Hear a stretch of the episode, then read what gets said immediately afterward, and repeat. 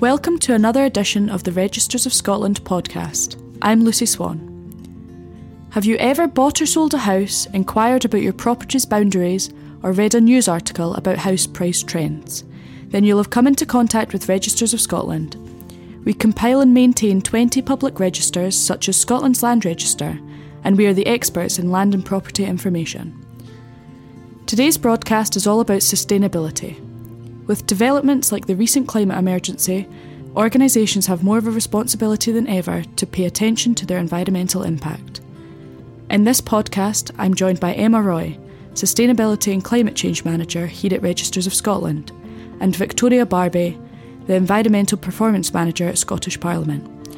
Emma and Victoria, welcome to the podcast. Emma, could you please give us an overview of climate change and the role of businesses and their responsibilities? So, climate change is the long-term shift in average weather patterns, and this is due to an increase in greenhouse gas emissions in the atmosphere. Over the last century, the planet has warmed by an average of one degree Celsius. This is due to the burning of fossil fuels from human activities, and the release of harmful greenhouse gases includes such things as carbon dioxide and methane. From this, we're seeing more extreme weather events, such as those down south and also in Scotland with the very warm summer that we had recently, uh, flooding and heat waves. There's also wider impacts of climate change, and these include rising sea levels, declining glaciers, slowing of crop productivity, and more extreme weather events such as those in America, like forest fires. The extreme p- weather patterns are going to continue if we don't make substantial changes now. And in two thousand fifteen, one hundred ninety-five U N members signed the Paris Agreement. This committed to keeping global temperature rise to well below two degrees Celsius, and this would hopefully work towards mitigating more extreme weather events. The Paris Agreement also aims to increase the ability for parties to adapt to the effects of climate change. But climate change requires immediate and ambitious action now to prevent the worst effects of our world. Every single person on this planet has the responsibility to reduce their own environmental footprint. And as a public sector body with over one thousand three hundred staff housed across Edinburgh and Glasgow, Registers of Scotland is committed to reducing our impact across all operations on such things like our energy and water usage, and of course encouraging sustainable travel. It would be great if you could both tell us a bit more about your roles here at Registers of Scotland and the Scottish Parliament. Yes, so my name's Victoria Barby and I'm the Environment Performance Manager at the Scottish Parliament. My role is to take all of the challenges that the um, Scottish Parliament have set before Scotland and make sure that in the, the Scottish Parliament building we're taking on those challenges and reducing our impacts as much as possible. And what about you, Emma? Yeah, so mine's is actually quite similar to Victoria um, in that I'm the Sustainability and Climate Change Manager, and our sort of my main role is to support the company to meet our contribution to the Scottish climate change targets. Um, I'm responsible for all environmental, sustainable development and climate change matters, which is no mean feat. And I think that we'd both agree that it's more important than ever now with Scotland declaring the climate emergency and also passing the most stringent climate change targets in the world, that people like ourselves are the ones that have the knowledge that can guide the organisation towards supporting the company to meet its goals. And we, we do feel very lucky that we're in these roles. I think that Victoria would agree that every day in our roles is quite different.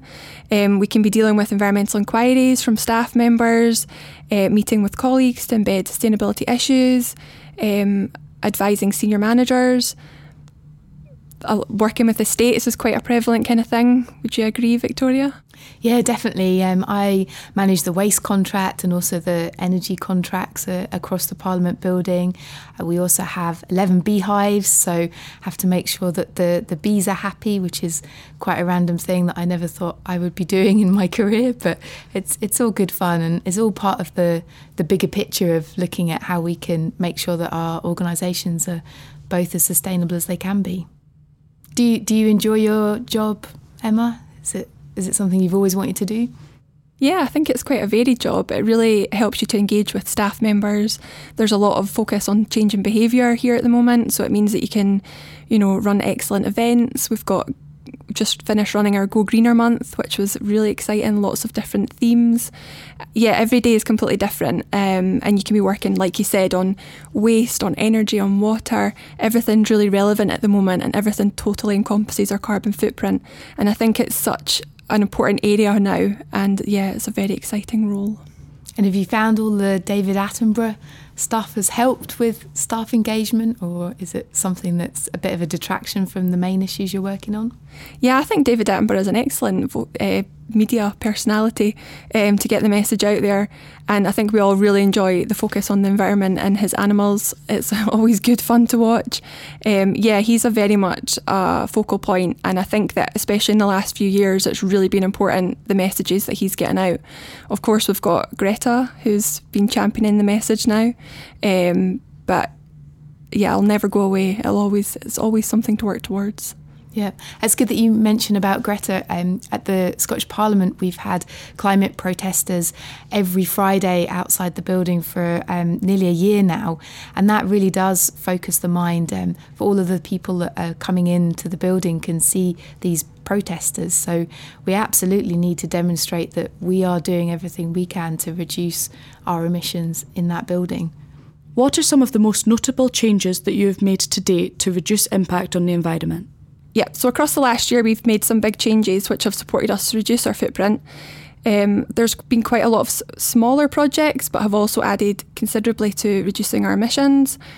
Such projects include um, removing single-use coffee cups, switching back to reusable cutlery. We also installed four electric charge points and also at the same time switched our pool car fleet to low emission. I suppose some of the larger projects for us were actually to introduce a new recycling system.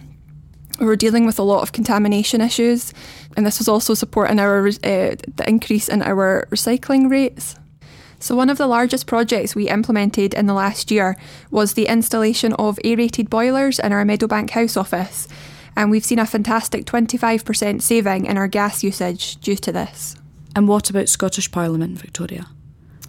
So at the Scottish Parliament, we've managed to reduce our carbon footprint by fifty percent based on two thousand five to six levels. Um, a lot of work to do that has been kind of behind the scenes, doing a lot to reduce our energy consumption, make sure that the temperature across the Parliament building is set, and also look at changing all of our lighting to L E D lights, which are much more efficient. Some other things that we've done are looking at reducing our waste production across the site, and we've Um, as of Monday, going to introduce a twenty-five p charge on um, coffee cups. So that'll hopefully encourage people to bring their own coffee cups and stop using the disposable ones. Emma, do you have any advice for Victoria on how you've encouraged staff to use the electric pool cars? Yeah, so um, during our Go Greener campaigns actually we ran electric vehicle demos which allowed staff to have a shot of the cars, and we talked them through exactly how to, to run the vehicles, um, how they work most effectively, and then also about using, you know, the, the behaviour change around electric cars. Um, we invited Home Energy Scotland in to talk about the cars on a wider scale, and then the fun part was of course trying the cars, which meant that people, you know, were able to wh- not whiz round the, the twenty mile an hour car park but have a short jaunt on the car, um, and it really opened people's eyes to exactly what the electric cars were like to drive, and I think it removed the fear that people maybe had about it. Yeah, because they're quite good fun to drive, aren't they? Very, very nippy cars. I really enjoy driving them. But then I think it's also that thing, you know, if you're going to a meeting or whatever you're using the pool cars for, you can be aware of the fact that you're not emitting any emissions with that particular journey. Um, and then you can come back, plug it in and know that, you know, you're using the electricity for it rather than diesel, which is what we had before. And is um, business travel a big part of your carbon footprint here? It is actually. So, um, of course, scope three under the um, carbon footprint is quite a large area for us, and that includes things like air, rail, um, pool car, hire cars and taxi usage, um, and it's something that we're really going to target across the next few years. We don't have a particular target for it as yet, but when we write the new carbon plan, that's when we'll start to really uh, engage with it a lot more. Um, but I think that with ourselves, sustainable travel is a thing that people are becoming more aware of. Um, do you find that for people at the Parliament? Yeah, it's interesting because we we do get a lot of um, questions from staff asking what they can do to help. And the, the travel part, the business travel part, is definitely one option where they can really help make a difference and make make some changes to, to help us reduce our carbon footprint. What are some of the other big areas of your carbon footprint that you're looking at trying to reduce? I think for us, and probably with a lot of people, it's the energy usage across buildings. So your um, electricity and your gas usage. Um, we've kind of tackled the gas with the aerated boilers, but we need the building to be a lot more efficient, and r- to really understand it, we're looking at a building management system at the moment. And I know you guys have one at the Parliament. Um, so we've kind of been talking to a lot of other public sector bodies to really understand it a bit more. Um, with the wing refurbishments that we're doing, we're looking at L E D lighting. So you, you mentioned that that was something that the Parliament was doing. And then I think also about changing behaviour around actual electricity usage, you know, not having that particular light on if you really don't need it. Um, but I suppose it's all under the challenge as well. Mm-hmm. Um, it's really interesting that we got the lighting in the chamber change to L E D lighting, and it is so good and so effective that we now actually have to heat the chamber, because previously the lights were so bad and inefficient that they provided some of the heating for the, the chamber. So L E D lights can be a good thing, but yes, need to double check that it is going to work as a solution. So Victoria, with all of that going on, how do you prioritise what you work on first? Um, it's quite hard, because a lot of the things that we've done so far have been the low-hanging fruit, and we are now stuck with some really big challenges. So we still prioritise based on what the, the biggest emissions are, and look at trying to reduce them as much as possible. I think Emma earlier mentioned looking at business travel emissions, and that's something that we're working really hard to try and reduce at the moment. Um, yeah, for ourselves, realistically, looking at the areas where we can see quick wins, which would contribute to good carbon savings. Um, the larger projects for us will take a longer term approach. Um, there's quite a lot of work that we're work- that we're doing at the moment to look at our energy usage, which is our highest contributor to our carbon footprint. Um, but of course, these projects will take a much longer feed-in time. I think it's quite important to help prioritise the key projects and add associated timeframes so we can be realistic.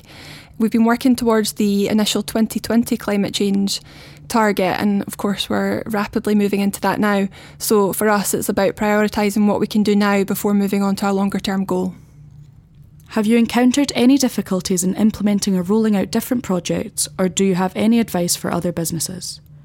I think that you always come across some issues when you're doing environmental projects. Uh, people are very passionate about this type of area, and I think the media presence has been excellent. For ourselves at Registers, it's quite important to have a good level of communication with key projects. And it's also excellent that we have uh, an environmental working group.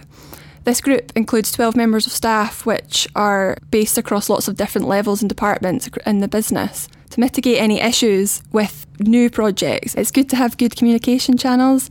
Um, for the environmental working group, I like to gauge their opinion on new projects, and also see where there could be potential issues. Um, and this helps for us to ensure that projects can be min- can be rolled out with minimal or no issues. Um, as Emma said, there's always challenges with implementing anything, and it's that behaviour change piece that is a real challenge. Um, it is so easy to forget to bring your reusable coffee cup or to drive your car to work, um, but really we all need to start being a bit more challenging of our own behaviour and looking at ways that we can reduce our impacts. One thing that I find a real benefit is um, we have something that's called the Environment Managers Forum, which is where all environment managers from uh, across different public sector bodies come together to share best practice and share ideas. Um, and I, I find that of real benefit. How, how about you, Emma? Do you like that forum? For for myself, I think because there's always one person who works under the environmental remit, it's great to meet other managers across public sector organisations. Um, it's excellent to bounce ideas off one another, to nick some ideas, um, and then also just to collaborate in some particular areas. So I actually went to Scottish Parliament and um, visited Victoria's Bees, and um, we had a great site visit. Um, we've also managed to run a litter pick with Historic Environment Scotland in Arthur's Seat. So yeah, it's excellent to meet up with other people, other like-minded people who do this, the same if not a similar job to yourself. Yeah, and I guess uh, this is a huge challenge t- for us all to become net zero by twenty forty-five, and it's really important that we're going to have to collaborate and look at other ideas to, to make sure that we can can achieve this target. Yeah, I think that um, it's such a massive challenge, and if we can work together uh, and see what other companies are doing, um, it means that we can really focus as a group and work towards the target. What are the future plans at the Scottish Parliament? I, I guess our main plan is to try and look at how we can meet this net zero target.